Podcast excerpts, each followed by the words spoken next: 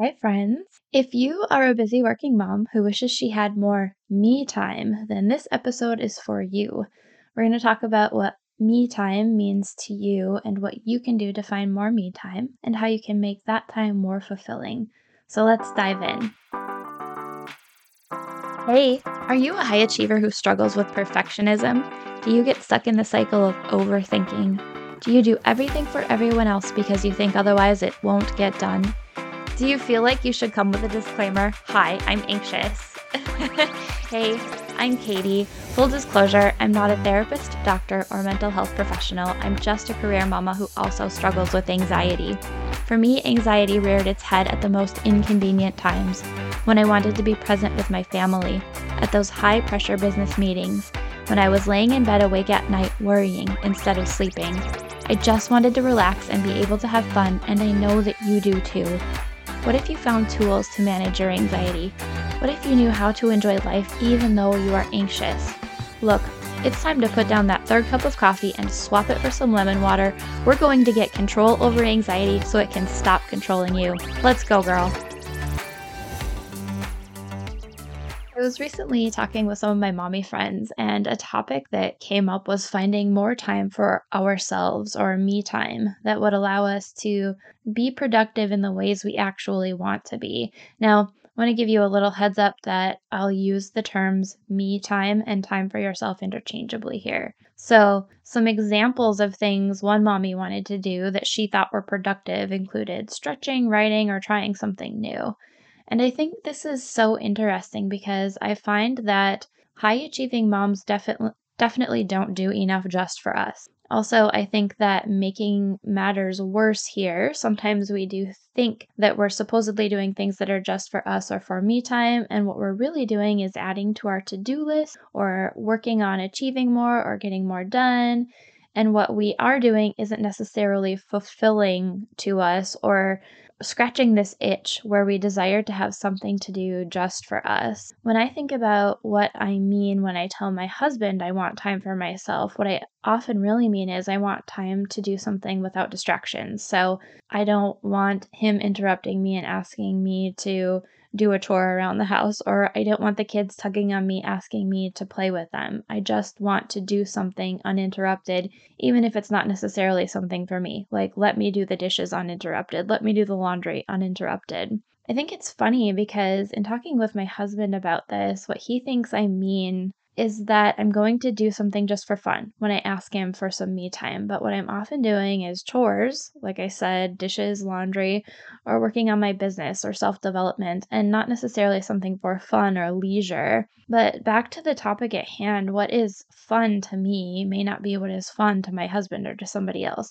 And I've had to learn that that is completely okay. And also that it's completely up to me to decide what is fun and fulfilling to me and to prioritize and actually do those things. And I think that's what this is all about, isn't it? Finding things that fulfill us, that make us feel the way we want to feel, whether that is working on our career or business, doing work around our homes, or relaxing and having fun. So today we're going to talk about ways to find more me time. I find it's really important to make time to do an inventory, and this can be tough as a working mom, am I right? There are so many ways that me time can be tough to find and enjoy as a busy working mom. Your time to yourself may come sporadically. Your time could be interrupted at any moment. Your time could be really limited. And I think it feels like a big ask to suggest taking some of your precious time to do an inventory, but I think that making the time to seriously go through the work to do a thorough inventory will be worth it, so you can plan and be intentional about future me time or time for yourself that's available to you.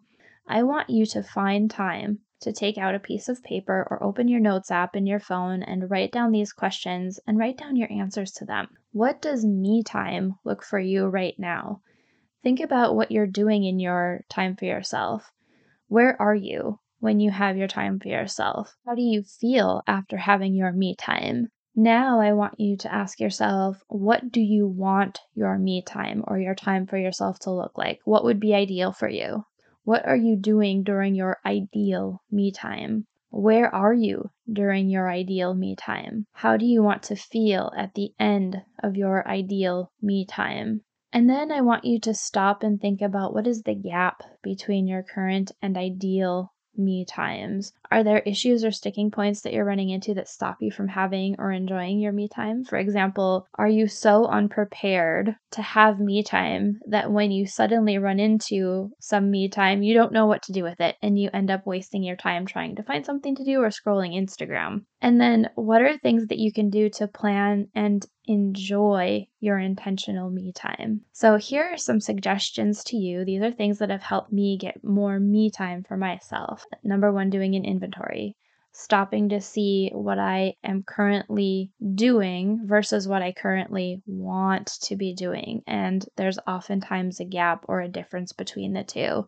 I need to get as clear and specific as I can about whatever it is that I want to be doing for me time. For example, does my ideal me time on Sunday morning look like sleeping in while my husband has the kids? Does it look like going to my office alone with a coffee, lighting a candle, and writing in my journal? Does it look like just having an hour to do chores and nothing more? I don't want any other responsibilities at that time. So getting super clear about what it is that I want for my me time. And then telling my husband about what I want and enlisting his support. I do not take for granted the fact that I have a spouse who is incredibly supportive. He wants to help me. He wants to support me. And it helps him help me when I'm very specific with him. Hey, look, I want you to take the kids for a couple of hours on Sunday morning so that I can go alone to the basement and work on the podcast.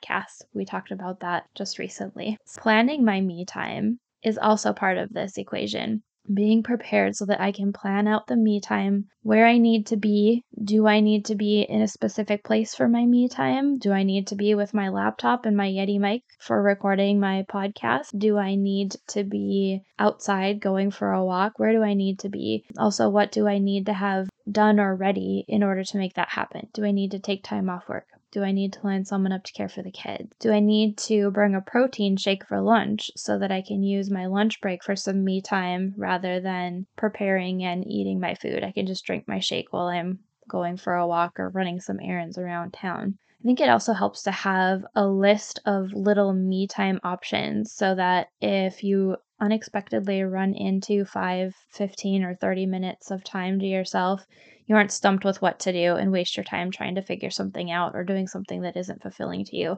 I found personally that this really became an issue once I had children. My me time would come randomly and in short bursts of time, and I learned very quickly that you have to take advantage of any time that becomes available to you. And what has helped me with this is having a little list of things that I can do when I have this unexpected me time, and maybe even categorizing them under whether or not I need to be in a certain place when I'm doing them. For example, I need to have my podcast recording equipment available to me if I'm going to take some time to record a podcast, but I could be anywhere and pull out my phone and read for fifteen minutes from the ebook that I'm currently reading. Make a list of things that you want to do during your me time, categorize them by time and also location if that location matters in taking your me time. Also, I love to use stacking. I love, love, love stacking. I think that it is something that working moms in particular are really good at. I think another term for it could be multitasking, but I think of stacking just a little bit differently. How can you group multiple things that you want or need to do to do them at the same time so that you're making really effective use of your time?